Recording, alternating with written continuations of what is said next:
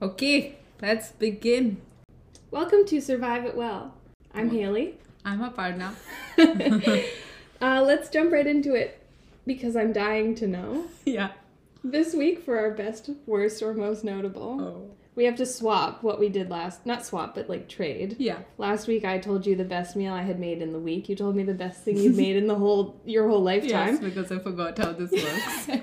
So now we switch. Tell me what the best thing that you made this week was. uh, so out of the best, worst, most notable, Hmm. I'm picking worst. oh, Okay, I didn't know. because it's a simple answer. Okay.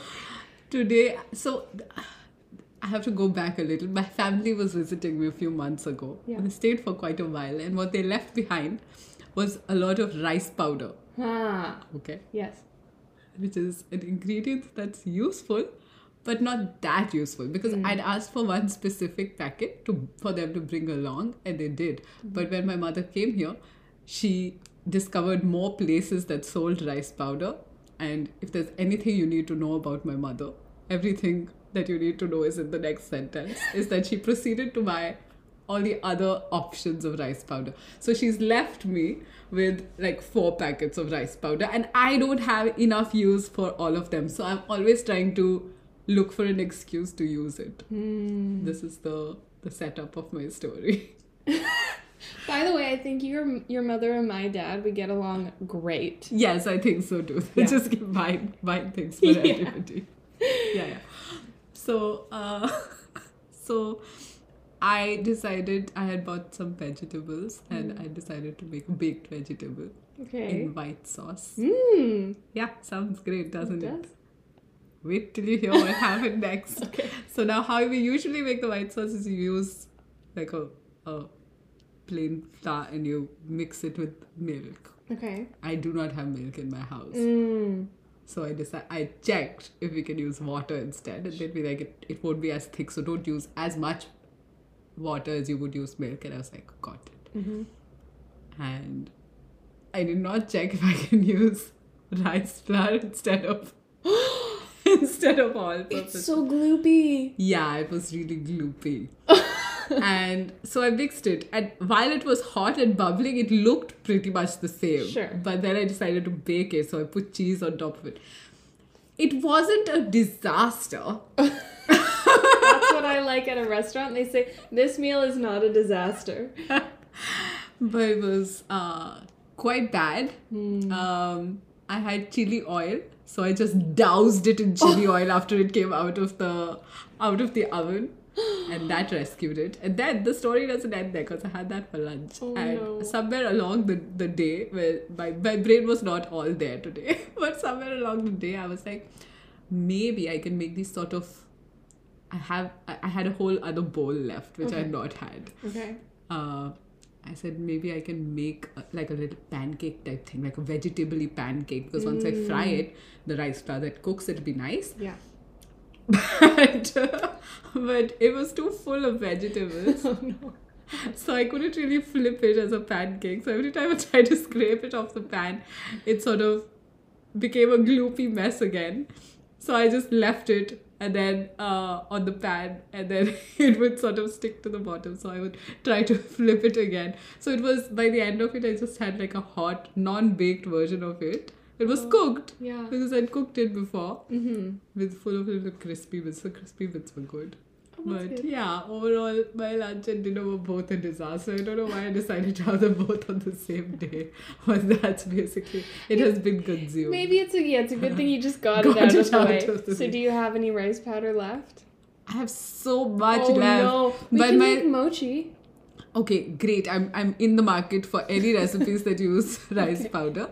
My sister told me to make tempura vegetables, which usually you you need uh, some specific thing. But she's like you can you can uh, like substitute it for so she told me to make a dipping sauce and make tempura vegetables idea. which is Mm. great Yeah, that's a good idea. i can cook it for both of us so that more rice powder will get used it's completely selfish But you tried something new. Like when people are feeding you stuff, it's stuff like when I make food, it seemed like a no-brainer oh yeah of course i can uh, i can replace milk with water and of course i can replace Flour with rice powder. yeah It's an interesting They're hypothesis. both white powders. So Could have cocaine. Yeah, could have replaced it with cocaine. I would have had a better, better day. I can at least tell you that. Now I feel badly about what I'm about to tell you. No, no, no, no. Please go ahead. Okay, I'm going to tell you about the best thing. I'm going to tell you about the best 24 hours of food making. Oh my! Uh, let me Yeah. let me interrupt this with a story. Okay. One birthday of mine, what I wanted was just good food throughout the day. Mm. And so my mother and my sister just every hour I would just get a fancy plate of delicious Oh, food. What a It was idea. the best birthday. I was just sitting and reading a book in a corner, not talking to anybody, and just getting beautiful, delicious food every hour. I love this idea. That's it was genius. that's what I wanted for my birthday, and it was amazing. I think I'm to use that. You should I like that I, Mhm. a lot. go ahead because you said twenty four hours. Yes. So this was like early pandemic Mm-hmm. when everyone was like scrambling to find ways to not be looking at their phones and to like fill themselves with an Mhm. ounce of enjoyment. Yeah. And that sounds like a lot of like what I'm still doing these days, but not in the kitchen. Um, but I was at my parents' house, so I had like all of the things that a kitchen, like a, yeah. a well stocked kitchen, yeah. has in terms of like appliances and stuff. Mhm. Um, and I was really getting into baking, as everyone was. And my, I ordered Claire Saffitz. Um, her cookbook, Dessert Person, had come out. Hmm. And so it arrived to my house on the same day that I had started making um, pan chocolat. Oh. So I had like spent all day laminating the dough and whatever, and you have to let it sit overnight. So I was like, well, I'm not gonna have a delicious treat at the end of the day, even though I've done all this work rolling and That's a good folding and rolling and folding. So her co- her book arrived, and the recipe that I made was a goat cheese and fig cheesecake. oh, this sounds so good. It was so good. It was like fig season. My dad went out and got a crate Hmm. of figs, fresh figs. Mm-hmm. And then I made this, yeah, like goat cheese. So it wasn't so sweet. I don't think I've ever had fresh figs, by the way. they oh, when they're ripe. But so the the cheesecake itself, normally cheesecake is like very rich and very sweet, like American style cheesecake. But this one because it had goat cheese, it was like a little it had like a little bit of tang. Mhm. Oh, it was my so good. So then that night we had so cheesecake good. with fresh figs, and then the next morning I baked the pan chocolat and had we had fresh, like chocolatey croissant.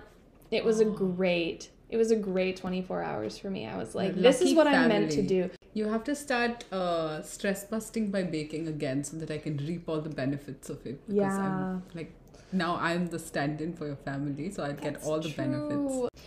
Okay, let's discuss our recs. We have a lot to say about our recommendations do. this week. All right, shall we talk about yours first? Yes, because it'll be shorter. Okay, so I recommend it to you. yeah. Radical. What was it? Children's- Radical Children's Lit now, Now. exclamation point. Yeah. Yeah. Firstly, I'm very against exclamation points in, in, In titles. titles, I agree. Every time I've put an exclamation point in a title as an editor, I've always regretted it. Yeah. And You know, I but I I always read this like a chant, like a like a like a big war cry. cry? Yeah. Yeah. So so it works. I feel the same way. I've seen it in if it's like in quotation marks, then Uh-huh. I'm like, yeah, Yeah, yeah. so what did you think of it? great. I Yay! yeah, absolutely great. Okay, you were telling me part of the reason you wanted me to read it is so that you've been reading Philip Nel specifically his his work and you wanted me to you were saying how excellent his nonfiction writing is. Yes. And I totally get it. Right? It is so clear. Yeah. Not a sentence is wasted. yes.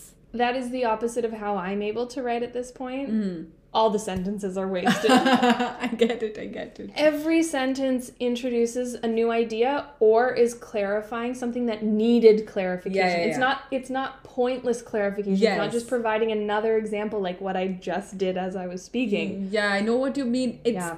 each word is in its correct place. Each sentence is distilled to its perfect like it's communicating effectively. Every single word is doing its job. Yeah. There's no slackers. Yeah. Yeah. Compared to what I suggested to you, I was like, oh my gosh, this is so, such a difference. Yeah, yeah, yeah. The the writing was very different. Yeah. Um, what did I want to tell you? I didn't know the etymology of the word radical, which comes from Yeah, the Latin yeah. word for root. Love that. Amazing. Like you're getting to the root of something. Really liked that. Um, it was interesting what they called the civilizing process, which is basically children learning to submit to authority. I Yeah. was like, yeah, the word civilized or in civilizing, Yeah. what a, uh troublesome concept. Yeah. Um, oh, something we were talking about. I just wrote a note down as we were discussing Mhm. right before this. You said, or we were talking about, you shouldn't have to be critical about the things that you love as a kid. Mm-hmm. And it's tricky because the whole sort of like the part of the article that I read that you asked me to read was talking about how censorship and what is being funded to be published Mm, yeah. is really being restricted. Uh-huh.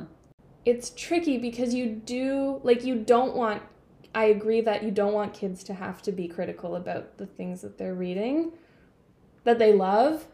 It should be obvious why they would love it. Mm-hmm. In one way, censorship at its like most distant level Mm-hmm. seems like an okay idea. Yeah. But deciding like this is what kids should Yeah. be reading, this is what they should be loving, Mhm. deciding for them what they love. Like not putting swear words in books Is I a guess is censorship and Yeah. is a decision and this isn't this isn't necessarily where I mean the the article goes in another direction. And I'm not I'm not vouching for the censorship to be Mhm. clear. Yeah. It is Keep the problematic literature that existed in our past. Hmm. So uh, things like uh, Dr. Dolittle has a lot of problematic representation, or the original Mary Poppins has a lot of problematic representation. So either those things are being like the problematic parts are being taken away hmm. and the story is still being presented to kids or the books are being banned like in some of the dr seuss books and he argues for keeping it intact as long as you can have a conversation about it because hmm. Some of these kids are going to grow up and face prejudice in their lives. Yeah. and the the rest of the kids won't have any context for for it and won't be aware of it at all. Mm. And just being able to have those conversations in a controlled environment is important. On the other hand i know that that's a very privileged point of view mm. because not everyone has the training to have those conversations. Not everyone has that teacher who would be able to contextualize it mm-hmm. and it can be used as a tool for bullying. Yeah. so if like in in some of the public schools in india it might be a better decision to not have problematic content rather than assume that there'd be someone to contextualize it. Yeah. yeah. Also and while i'm like we should love like with abandon because when i was a kid i loved enid blyton books Hmm. but they are they have a lot of problematic content which i only know now Hmm. they're still a very formative part of my life Yeah. but now i'm able to look at them and say this is what i loved about it and this is really problematic and i know that i won't read those stories to my nephew Yeah. but i also if i read something that i disagree with to my nephew i'll always have a conversation about it Yeah. so i am contextualizing it for him Mhm. and i'm making sure that he's able to critically engage with the books that he's reading even when he's 5 Yeah. so like if there's a book in which all of the mother is only in the kitchen Mm. then i'll have a conversation about i won't not read the book to him if i like the book Yeah. but I will have a conversation about isn't it odd how the mother is always in the kitchen? Why can't the father help out instead of sitting and reading the newspaper in the picture book? Yeah. And I feel like that's important, even though I didn't have that. Mm-hmm. It's just building it into habit. Like it Yeah. not I mean loving with abandon doesn't mean loving unconditionally. Yeah. You can love something very even people. You can love yeah. Very deeply. Despite Exactly. flaws. Yeah. And and to like engage with those flaws and not just to say like, "Oh, I know those are there, but I just ignore them." But like Mhm. you're saying, you Yeah. you say they're here and they're a part of it. Yeah. And so let's discuss if it was you who was writing this, Yes. what Yeah. what might you change? That's that's also part of like the process of art is Exactly. taking something and saying what's great about it and Mhm. what's not great Yeah. about it. Yeah. It also reminds me or it there's just so much value in studying these things Mm-hmm. like in his work and also in your dissertation like these are questions that people have how do i Yeah. how do i raise my kids how do i be a good teacher how do i be a good teacher Yeah. yeah to children like what what is the quote unquote right thing to do Mhm. necessary Yep. and helpful Yeah. That's true. yeah um i wanted to ask you i want to know how the idea of radical kidlit plays into your dissertation if it was a new idea if it plays into it at all Mm-hmm. So, yeah, I mean, I would like to get to a point where we don't have to describe it as radical, but yeah all of what I'm arguing is is the same things of being able to being able to take more from the books that we are reading yeah and be able to like right in the beginning of the piece I, I haven't noted down the quote exactly but like don't simplify things for children because Yeah. they are going to like political things are something that they are already part of by existing in this world they are already a part of it Yeah. so sanitizing things for children or talking down to children or trying to keep them safe mm-hmm. is a pointless endeavor. yeah And what I am writing about in my thesis as well is how to give them books that will help them deal with the world Mm. better. yeah Yeah. Yeah I so, also it's like it's such a it's such a not even an, an idea but it's such a, a privileged position to be in to say i'm going to shelter my kid from something Mhm. because like the world isn't sheltering anything from everyone anyone but privilege does allow some children to be kept from knowing things or Yes. being exposed to things before other children and the idea of like i'm gonna i'm not gonna sh- share this with my kid is like other kids have to deal with that but my, But kid doesn't, have, doesn't to have to. Yeah. Yeah. It's such a problematic point of view because you're already making it somebody else's problem. yeah Which is, yeah, which is like the root of, of Many most of yeah of the NIMBY. The, yeah, yeah, yeah. Hmm. Yeah. Is there anything else that you wanted to say or talk about it? No, that's I loved it. Yay. I mean, I love uh, what you were just saying is it's something that you said actually. It's not just like that the books that they're reading are radical, Mm-hmm. but that the reading of it is radicalized. Yes. Like it's radical reading of radical Yeah, yeah, yeah. readings. Yeah, you're Mm. right. Yeah. Mhm. All right. Okay. My recommendation to you Yes. was an article called Why Eco Poetry. mm-hmm. We There Is No Planet B Yeah. by a critic called John Shoptaw. Okay. Give me your thoughts. Okay. So it was long Yeah. and confusing. Yeah. But I really enjoyed it Did you? because I love pedantic things. and just um, the fact that he put in so much thought into what exactly like he situated eco poetry really well Yeah. according to me Hmm. like he defined it so specifically within the genre of poetry Yeah. within environmental poetry where does it overlap with with nature poetry where does it not Mm-hmm. What is environmental poetry what is eco poetry what's the difference between them i think like i don't agree with everything Hmm. but he addressed everything. Like no matter what questions were going on in my head, they were eventually answered. Hmm. You told me to read a little bit. I don't know how I would have read a little bit and got Yeah. anything out of it, so I did read the whole thing. Yeah. But uh, yeah, I, I found it really fascinating. Hmm. Let me tell you some specific thoughts.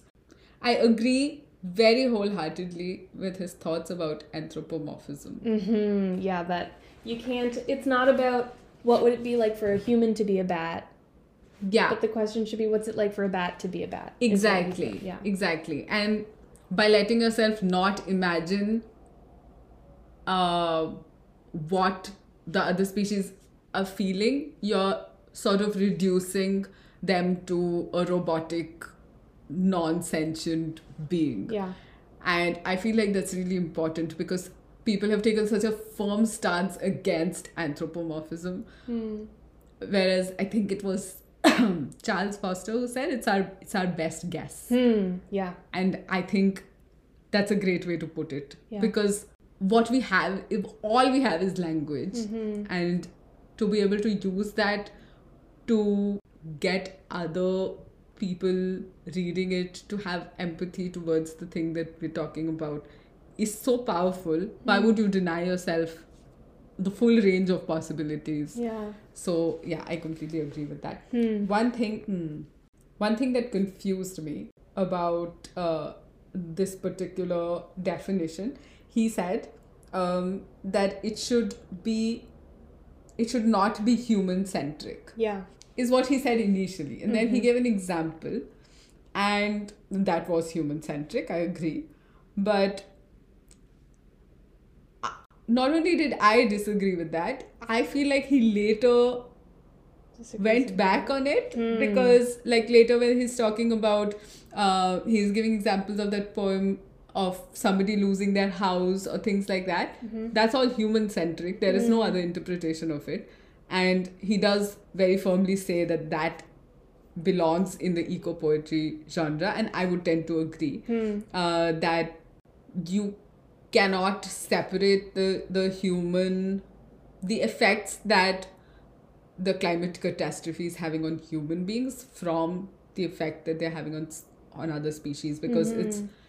it's nearly the same thing there are so many people who are being affected by the actions of fewer people Yeah. but that aspect of the climate crisis is very important and belongs very firmly in whatever he thinks eco poetry should be. So I don't know why he initially said no and why he later said yes, and that part confused me a bit. Yeah, I I also feel confused by that. I have on my desk over there a whole collection of eco poetry, hmm and one of the things that I asked you or suggested to, to think about, Mhm. not necessarily that you have to know, but if you think you've encountered eco poetry before, as a way of saying like, do you have a a strong enough grasp on what also he's just one person Yeah, sure. suggesting his definition hmm I I'm also very confused. Like it's so specific Yes. in a way that that at the end I'm I'm like I have no idea okay. how I would read something and decide know- whether it fits or not. I know what you mean. Yeah. Yeah, but I did understand by the end of it, I knew that if I read a poem, I'd be able to tell if he would consider it eco poetry or not. Ah, okay, yeah. and uh, so I did understand his definition Right. of it. So I'm not completely. uh, Actually, it's fine. I, I like that there's a separate section where he wants to talk about the the negative effects of human actions on the environment. Yeah. and that's that seems to be an important part of it for him Yeah. and uh, by the end of it i was like yeah but like towards the middle of it i was saying uh, to myself that yes this is important but it's also important to tell stories of that will make you care for the environment positive stories that will make you want to save Yeah. things and make you realize what you're fighting for and i know that in children's literature that's a big part of it like like being hopeful is is an important part of the continued fight against Yeah. climate change but then he addressed does it come in to the that end close to and i end, really yeah. liked i really liked what he said about that hmm So, like I said, everything I thought of, he, he was He very comes to it. comprehensive Yeah. and he covered all of it. Yeah. And um, it is, but like you said, he's just one person and it is very subjective. Yeah. Um, especially when you get into, because so much poetry is, is metaphors and, and, uh, and imagery, and there's so much you can do on so many different levels Mm-hmm. that I think it could be challenging to very firmly rule some things out. Yeah. Like I cannot recall any poetry, but I can feel pretty certain that there can be poems already existing or uh, will exist in the future that won't meet all of these criteria, but that even he would not be able to deny belong in this category because they're doing exactly what he intends Right. for eco poetry to do, but Yeah. have found a way to do it without meeting all of these criteria. That makes sense. Yeah. Also, this this article came out in 2015, I believe, Mm-hmm. which is uh, seven years ago. Yes. Which is like a pretty significant amount of time. Yeah. Not in terms of like literary history, but in terms of changes environmentally Yeah. and artist response to it. Yeah. That's a pretty long time ago. Like there's we talked about before this whole field of eco justice Mm-hmm. poetry, which necessitates that humans are in, involved, like Yes. the human experience Yeah. is involved in it. And so I think he is trying to separate that. He's trying to say eco poetry is about the non-human nature. I mean, he he literally he says at the start eco poetry the first his first qualification of 2 is that it has to be about the environment Mm-hmm. Yeah. slash the non-human world and Yeah. he says really not just figuratively Yeah, yeah, yeah. so I he is he's not saying this is the best type of poetry. He's just He's saying just this defining- is a type of poetry. I Yeah. think because around I mean increasingly ever since in America also this is a very American Sure. ma- magazine and also Sure. whatever all the, the poetry he was talking about was American.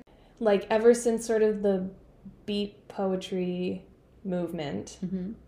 increasingly people are writing and trying to grapple with like what what am I writing? Is this Mhm. nature poetry? Is it environmental? Is Sure. it eco poetry? So I, I think he's just trying to say this is what when you're using the term eco poetry, this is what you're actually talking about. Yeah. I have a very hard time with categories. Yes. Myself? As soon as you name a category or try to define a category, you'll start looking for places where It doesn't you will up. realize that the boundary is porous. Yeah. But that happens every single time that you try to do it, but people still keep trying to do Yeah. it, and it's fine. Yeah, I like that he says that it has to portray nature as being threatened by human activity. Yes.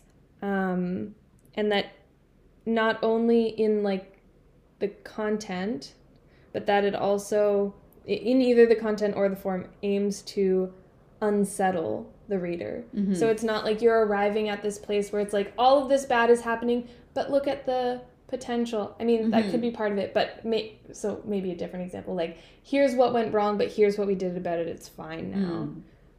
it it has to yeah be unsettling in a way that a lot of poetry isn't Yes. you know it's a lot of poetry is like here's a place to put your anguish or your pain or whatever you like someone else understands or is thinking about what you're going through or Mm-hmm. the problems you're thinking about but this poetry is meant to leave you like oh i don't feel great about that.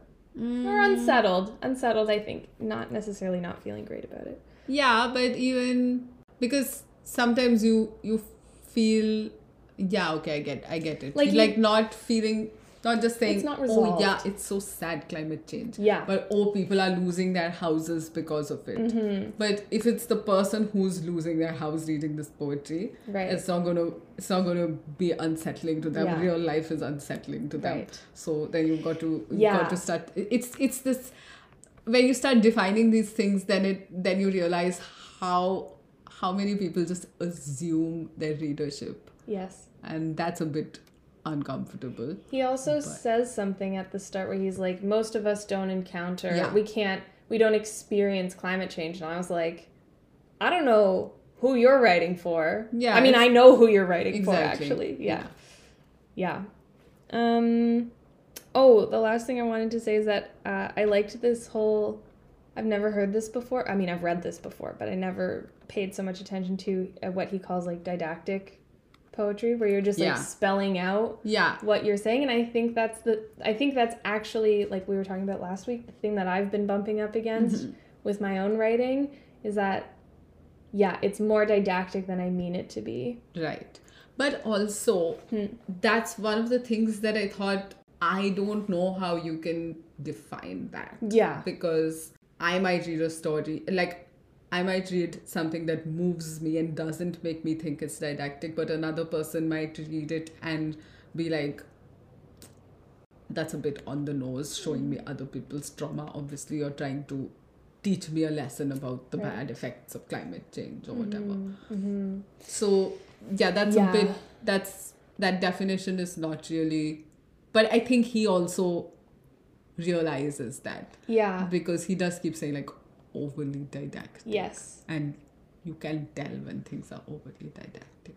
this is a problem with criticism that when i was in fourth year i was looking at doing master's programs in literary criticism i was like i'll be a critic Mm. And then I was like, I just can never say something so firmly. I will never be a person who can say, I think this is this and this is this. Mm. And often, like sometimes I'm relieved when other people do, and, and other times I'm like, I'm just angry at you for doing that. Why do you get to decide that?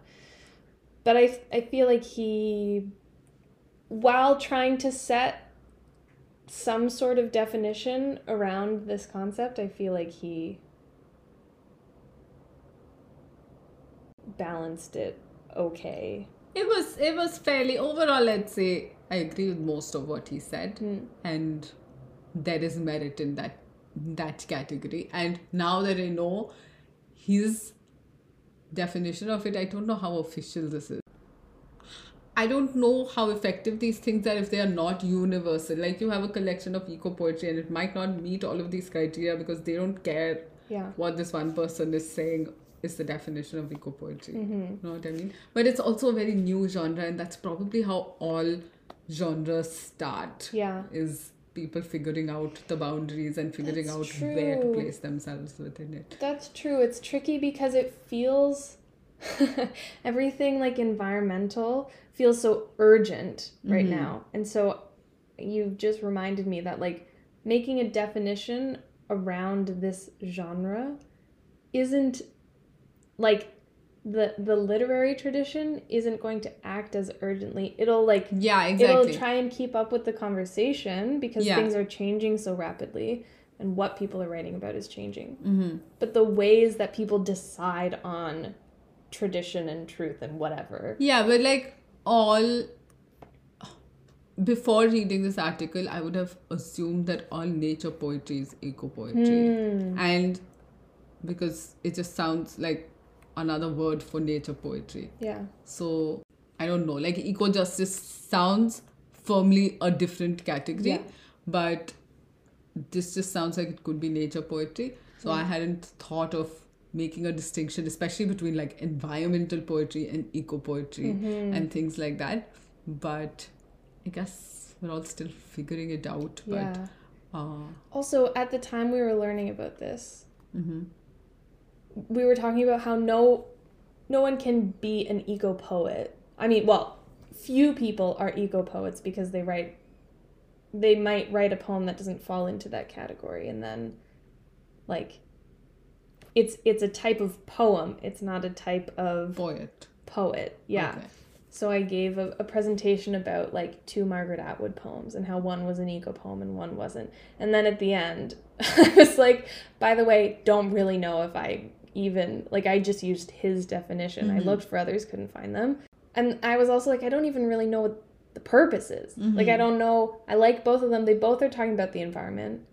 I guess it's just a way of of clarifying what the poem's trying to do and how it's doing it. Yeah, I think I feel like it's his idea of eco poetry is born out of a frustration of yeah, we need a lot of a lot more environmental writing given the climate crisis. And then when he looked at all the environmental writing, so many people were romanticizing nature. And he's like, no, we need more, like, talk about the crisis, talk about the hmm. actual problems that are happening, and people need to know. And if they don't know through the news, or if they're not believing the news, or if there are people spreading misinformation on the news, maybe they can get it through art. And art poetry needs to create that panic because if people are reading poems and, and being affected by them, then this is what they should be caring about and just make them care mm. about it. Yeah. So I, I get the the thought behind it and I fully support it and if I, I completely agree that we need more of it. Even still, like in this program that we're doing, Yeah, exactly. be like, we need more eco literature. I agree. Yeah, yeah. yeah. Great discussion. Great discussion. Good recommendation. Okay, now we've come Oh, to the time. that I have no notes. How the turntables. it's my turn to interview you about your dissertation. that's my that's my scholarly voice. I may pull my glasses down to the tip of my nose. No, I can't breathe. Oh, How do people do that? you're avoiding. You're trying to procrastinate. Yes, yes. That's my writing style. Well, welcome to Aparna Kapoor. Okay, I'm gonna ask you the same question you asked me, What? which is tell me about your emotional journey with Oh. your dissertation so far. Okay. Yeah. Um so right in the beginning, my my first uh, my first instinct was fun of excitement because I knew that I wanted to spend so much time studying one thing and I knew that it would be children's literature because I was most excited about that and I can never grow bored of that. Hmm. Then I was then I was torn because uh, a part of me wanted to I just wanted happy things in my life. I just wanted to Things got really dark in the world. I mean, already like they were, They but they were got worse around January, February when we were first starting. Uh what do you mean? I mean, the war in Ukraine started. Oh sure. I I don't think that would have affected my thought process. Hmm, okay. what I mean is that um, I was a part of me wanted to pick a topic that would allow me to just just engage with the joyful parts of literature or picture books because there are so many joyful parts of them. But uh, then i realized that it it just would not be honest because i spend so much of my daily life grappling with issues of like social justice and and the climate crisis that it felt like a no-brainer that that has to be it it felt inevitable Yeah. that it had to be a part of my thesis Yeah. and I tried to get out of it in many ways Yeah. so that I wouldn't have to spend all these months uh, delving deeper into things that I know would knew would make me angry Yeah. and I already knew on a surface level the number of problems because I've spoken about like the lack of diversity in picture books. I've read many papers about it already and I've read books about it and I've seen talks about it and I've attended panel discussions about it and things like that. And I know it's a very frustrating area, but it just felt, especially after our course where we read so many white male authors, it just felt inevitable Yeah. that I was already spending so much time thinking about this that it would be idiotic not to include it in my thesis. Yeah. So once I figured out um, that my cross section would be these three things meeting Mm-hmm. Social justice and climate change and picture books. Mm-hmm. And once I figured that out, I felt, I automatically felt that it was the right thing to have done. Mm-hmm. And after that, I, I knew. Then it was just a journey of refining it. And I've still, I think, managed to find a point of view where I'm able to celebrate books that I like. Yes, that's what I was gonna say. So that felt important to me Yeah. because I didn't want it to be, oh, look, there's nothing, but I wanted to be these are some people doing amazing work and we need more of this. Yeah. Yeah. Which is also I I mean it's exactly what Philip Nel was saying hmm in in the radical children's literature now because they're saying like there are a few people writing this there are less than perhaps Yeah. Were a couple of years ago because things have cracked down in Mhm. America that's where Yeah, yeah, yeah. about. but but the people who are still writing this are doing like Yes. the necessary radical work Yes. Yeah.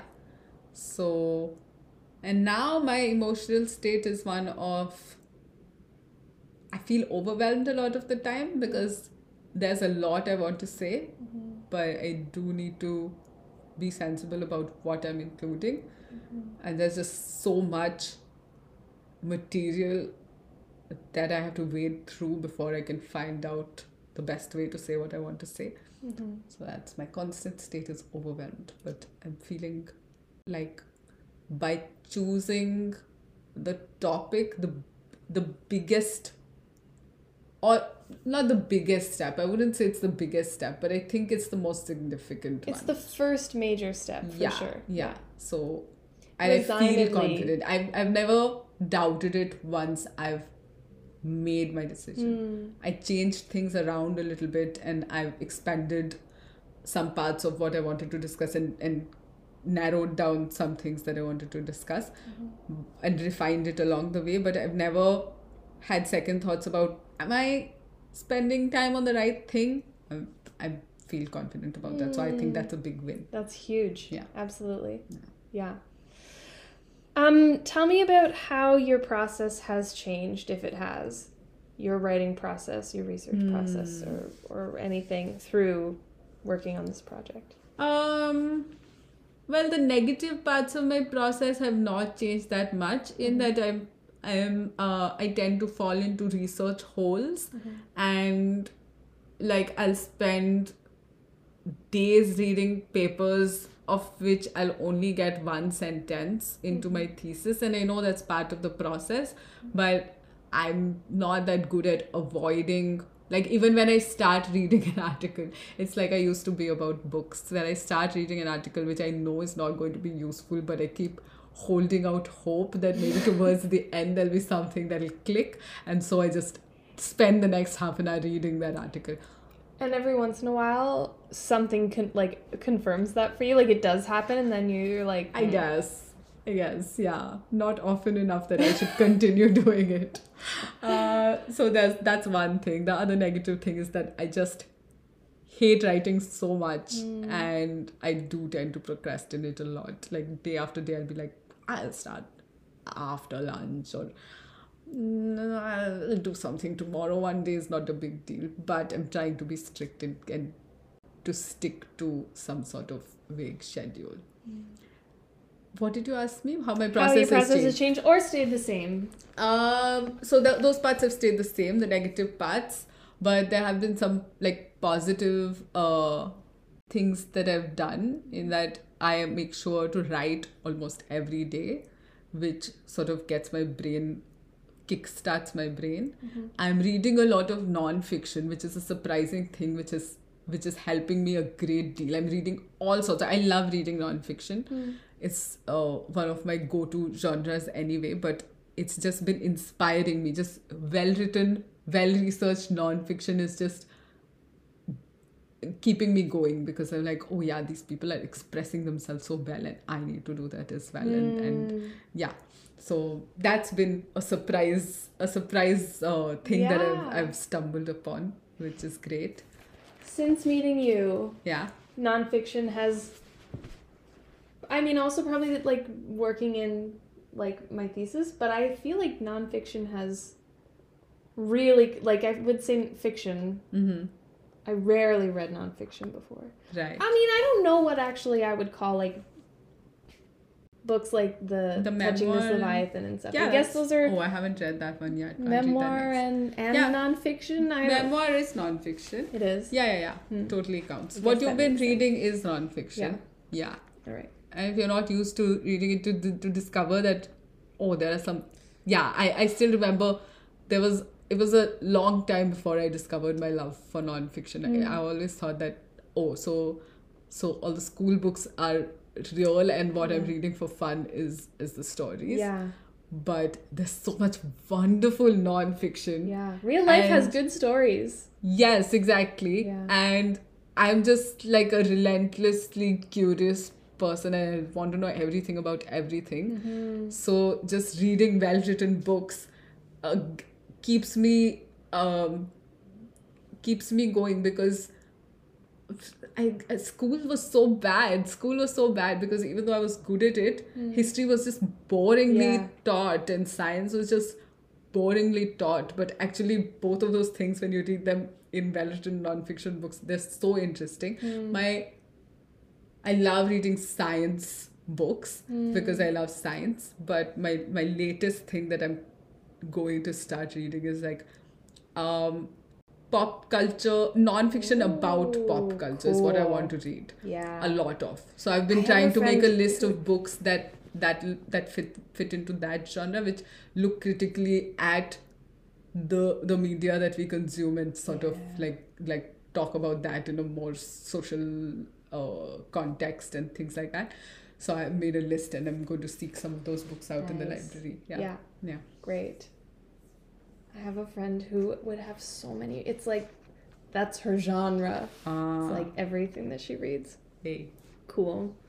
Um okay, I want to know what have been both the toughest and the easiest parts so far.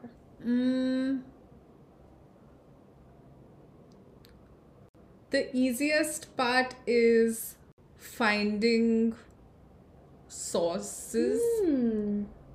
Whether it be books or like my primary sources, like the picture books I'm talking about, or secondary sources, By papers. the way, yeah, have you chosen those already, your primary sources? most of them. I don't even know what they are. That's for us to talk about later. Yeah, I've, I've chosen quite a few of All them. right.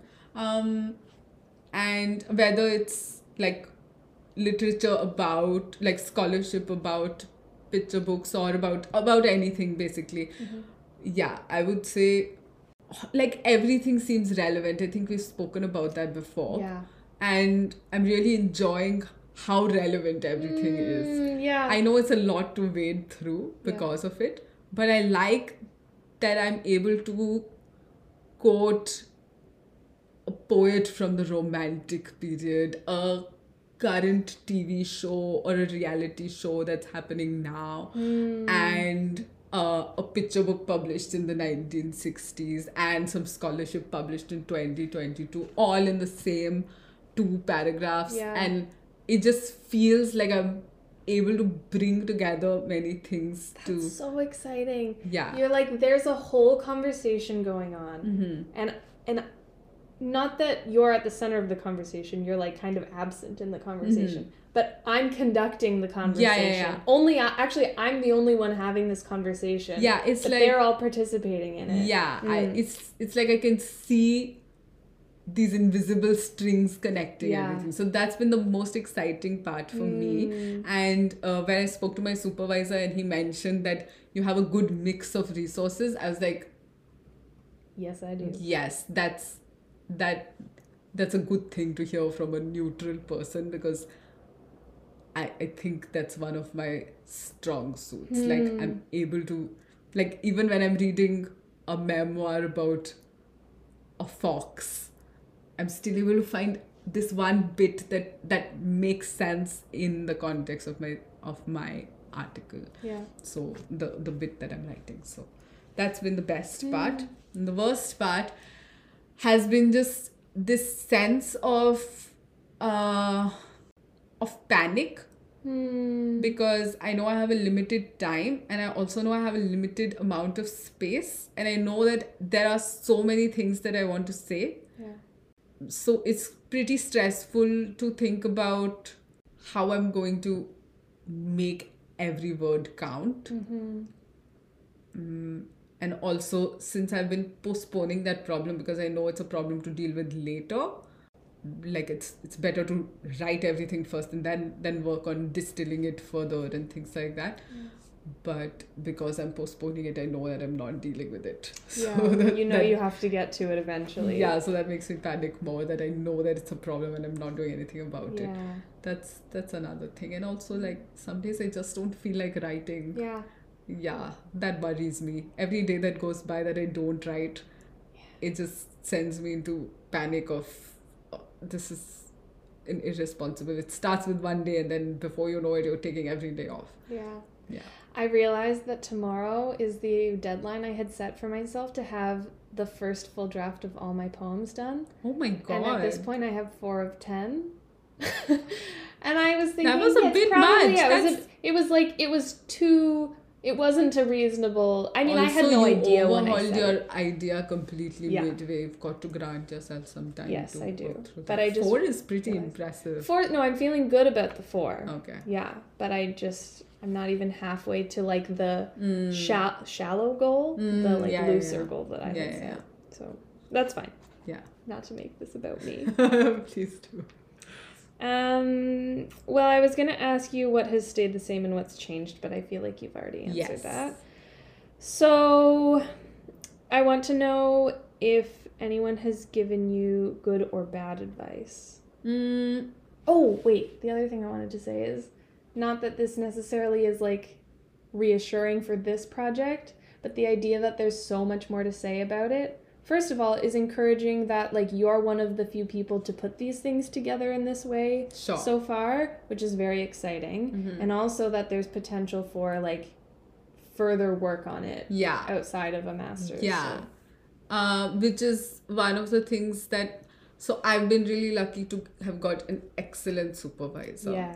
and one of the first things that he said to me was also that this has potential for phd Yeah. which pleased me greatly Yeah. but also when we were talking about the thesis itself he was um, he was talking about how the conclusion could probably be point to further work that needs to be done Yeah. which is a bit of a relief to hear somebody say that it does not have to reach an end here Yeah.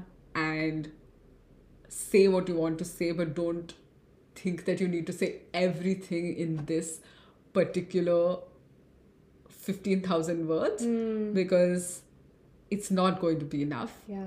so i think that was really good advice Really good advice. Also, Yeah. just good in general, like as someone or people, if I can speak for both of us, really good advice about what actually like the pursuit of writing something in academia is meant Yes. to do. It's Yes. not like I've mastered it, it's done, It's signed, done, sealed, delivered. Yes. Yeah, it's like here's what I've managed to do for now. Here's what has to still happen. yeah And it probably should be more yes in literature at least Yes. in science maybe it's a little different Yeah, yeah, yeah.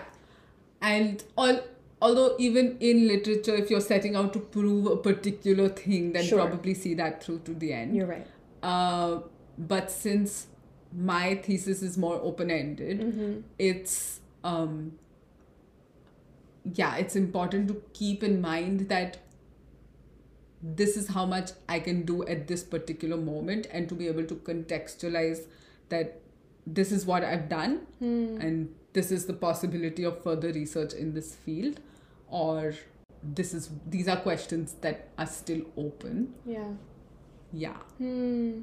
That that was one of the first meetings that i had with my supervisor and it was really helpful. He's the best. And just in general he's been giving me great advice. Mm-hmm. he's, he's so smart. Yeah. he's been shout out if you're listening you're not.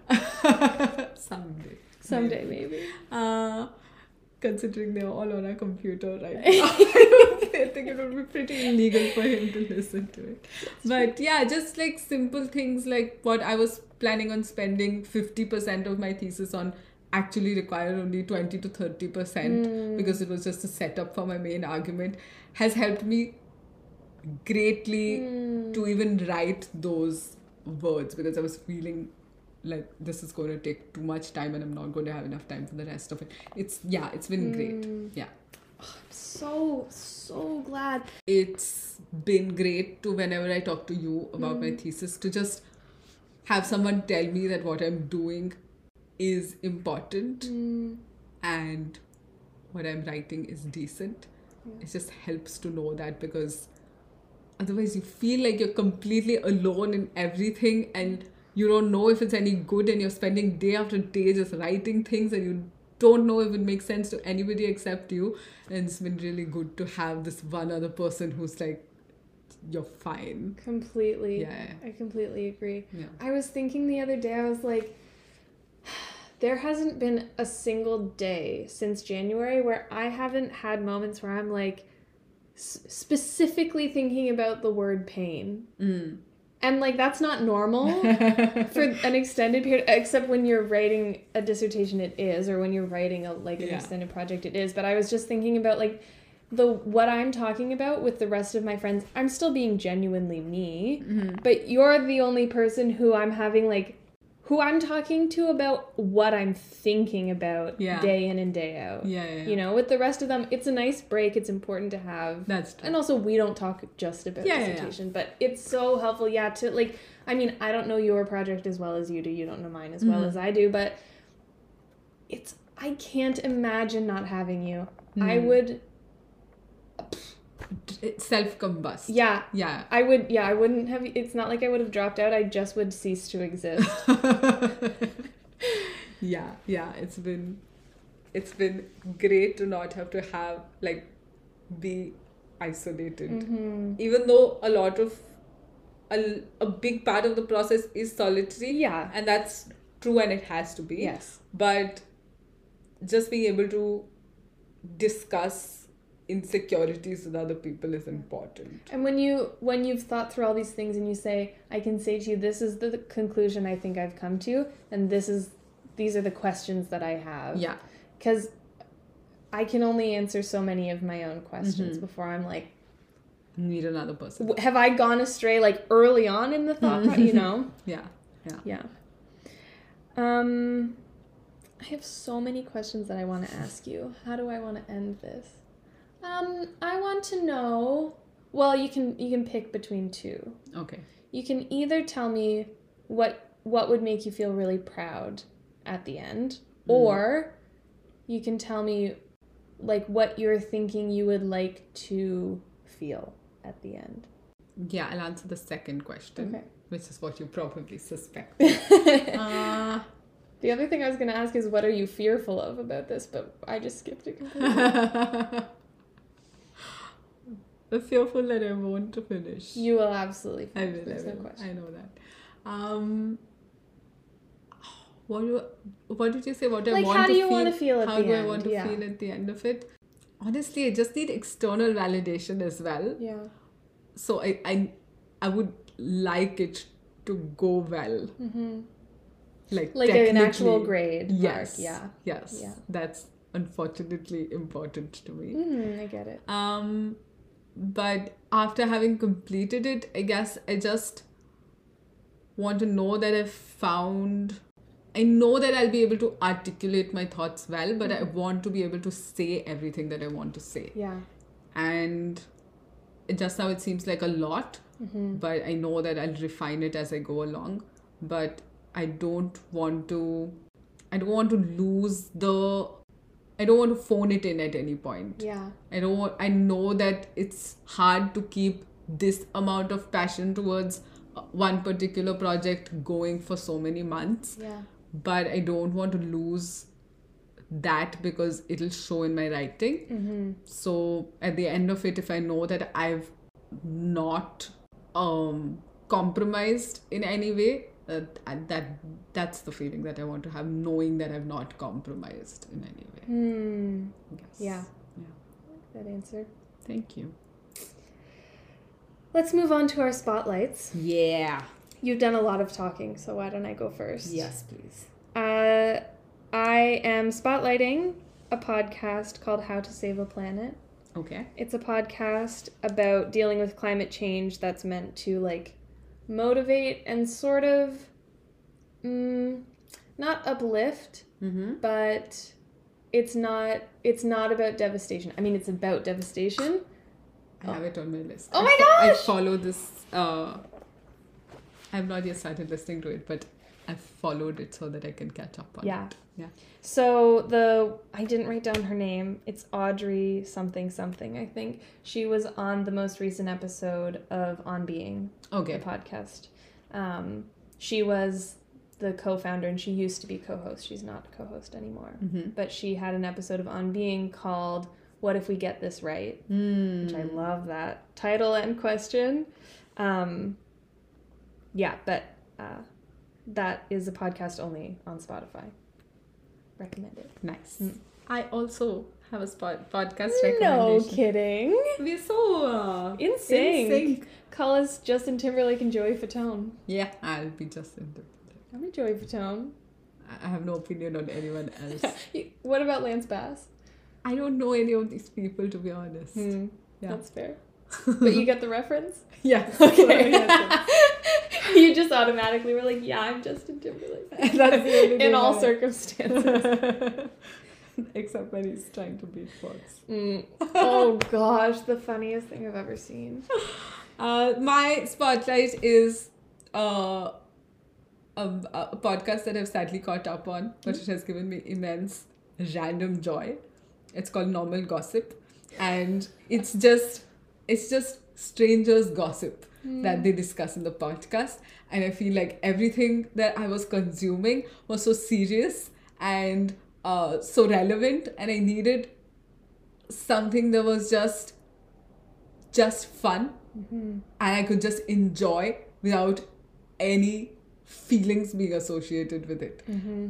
Like I was enjoying f- living vicariously through these the, these episodes and just like getting caught up in drama that I had no emotional stakes in. It was just so much fun. A friend recommended it to me, and I and it was just it's just I think ten or twelve episodes. Okay. Yeah, so it was a quick catch up, Mm.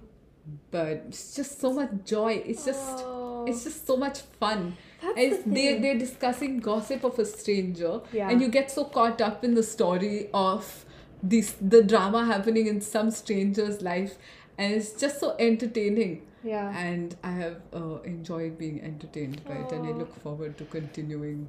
Uh, the as as new episodes come out Yeah. to listen to it. Yeah. Gossip is like it's like nonfiction juicy stories. Yeah. It's like what we were just talking about, how great good nonfiction stories are. Yeah. That's what gossip is. Yes. It's just often about people who you know and who the gossip could potentially harm. Yeah, but But one, it's podcast. really fun. No, but also so they start to talk in the beginning. They have a guest on every week, Hmm. and they talk about what's your relationship to gossip, and a lot of the things they said were really interesting. Hmm. about how it's called gossip when when women do it or when people from a Oh. lower section of society like class of society do it Yeah. whereas it's conversation when somebody else does it and how Oh. it empowers people because um Oh. because so many um so many secrets and so many things are used to yeah to to people use them to protect themselves so the gossip is in a way sort of taking that power away from the powerful people and um also things like a lot of movements these days like like the me too movement would have started as as gossip Oh wow. or what people would refer to as as Yeah. gossip Yeah. and uh salacious yeah exactly but Mm. has had such a big impact Wow. and how like frowning upon it is a way to silence people because you don't want them talking yeah. about these things so yeah Interesting. which was very interesting even i thought that that, that made me think differently about it Hmm. yeah I mean, there are like, there are things that you hear that, or that you know that your friends tell you, whatever that you would, I would consider gossip. That I'm Mhm. like, they probably didn't want me to know that. mm-hmm. There's all different Yeah, yeah, yeah. categories. It's such a broad term. yes Yeah, but wow, Yes. that's so interesting. it is very interesting It's like a way to leverage power or protection. Yes. Yeah. But also, like, what I identified with more is some people saying that it's just a way to fe- you feel special when people give you gossip. You feel like they trust you, Yeah. and it makes you feel like with the in crowd, Yeah. and um it's an important part of the social dynamic. Yeah. Yeah, Yeah, it's it's tricky because yeah, there's nothing that feels better than so when someone tells you something. yeah, yeah. There's also knowing how you deal with having gossip. Mm. I feel like is an interesting sort of important part of it. Yeah. Like if someone tells me something and I mean, if someone says don't tell this to anyone, I would never tell it to anyone. Yeah, yeah, yeah. There are some things that I'll be like, well, except Tracy's involved in that, or like you're involved in that because you don't know anyone else. Yeah, exactly. Um, Hmm. but if someone told me something and then I was like, oh gosh, I'm not going to be able to keep this to myself, I'm going to spill, that would feel Yeah. different. Interesting. I like it. is interesting. I think you'll like the podcast. Yeah, I'm going to well. listen to it absolutely. Yeah. All right, tell me about your discovery from the week. Okay, my discovery. I've been listening to this audiobook uh, called The Order of Time by Carlo Rovelli, and it's about time, and it's the most beautiful. I'm loving it so much. Uh-huh. Uh, Benedict Cumberbatch narrates the audiobook, which makes it even better. But just it's just beautifully written. But um, so my discovery is from there. There's this German uh, mathematician, uh, physicist called Gottfried Wilhelm, Wilhelm Leibniz, uh, who disagreed with. Uh, he was pre Einstein, and Newton had a lot of theories about time. I won't get into the specific scientific details of it, but basically he disagreed with what Newton was proposing Hmm. so much that Newton in his equations uh, used to use t to represent time, and he had all these theories about it. He disagreed so much that he dropped the t from his name. so till today, his name is spelled Go Leibniz, L E I B N I Z instead of N I T Z. That's so catty and petty. I love It's it. adorable. That's amazing. Yeah, I would like to feel so passionately about something yeah. that I change my own name. it's adorable. Wow. Yeah, yeah. I really liked that fact. Okay, my discovery. Yes. As you know, I'm in my whale era. Yes, indeed, I do. Yes. So, my fact is a, a whale fact. I watched a four part whale documentary. It's not even about, it's not even from that. Um, baleen whales, Hmm. as opposed to whales that have teeth, for example, humpback whales, have two blowholes Oh, instead okay. of one. Hmm.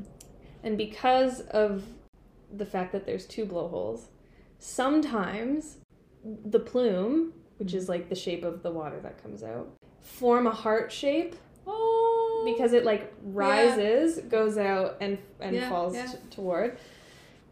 And because whales are like so oily, Mm-hmm. there's oil in the water molecules of the plume, and so it often creates a rainbow Rainbow heart. a rainbow heart coming out of this. And if you look it up, you can just search like whale rainbow heart plume.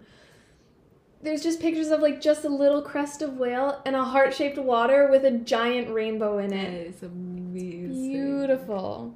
Yeah. Yeah, that's a good discovery. Yeah, I thought so. I actually first discovered it in The Lost Whale by Hannah Gold, Okay. the book. I'm pointing it's. Um, and then I like looked it up because I was like, that seems that sounds like too good to be true. And then I looked it up and I was like, oh my gosh, yeah, yeah, it's true. Yeah. All right, give me a recommendation for next week. Okay, my recommendation. Have you ever heard of the Moth? The, it's this website organization that uh, promotes the art of storytelling. So basically, they hold events where people just come and tell stories from their lives. So they sort of uh, talking about the commonality of human experience and and that's that's what they stand for for storytelling and, and things. So I think they do books and they might do a podcast but basically it started as events. And my recommendation is this one particular moth story which is very popular called life on a mobius strip. Oh. i've forgotten the name of the the person who who tells the story but it's a it's a video of her telling a story. And Um, she's a physicist and a great storyteller. Fantastic. Yeah, that's my recommendation. What's your recommendation? My recommendation is a poem Okay, called Pomegranates by Tala Abu Rahmeh. okay, That's it. okay. I'll send it to you. Alrighty. Hmm. Thanks for letting me interview you. Oh, you are very welcome. I didn't put on a funny accent or anything. I oh spoke no, so you earnestly. didn't. You did. Wow, good job. Very You deserve something. Should have been Foxtrot Oscar answering all the questions. Foxtrot Oscar. Um, we would like to thank Pádraig Ó Tuama Yes. for writing a poem called The Facts of Life, which provided the inspiration for the title of our podcast, Survive It Well. Thanks for listening.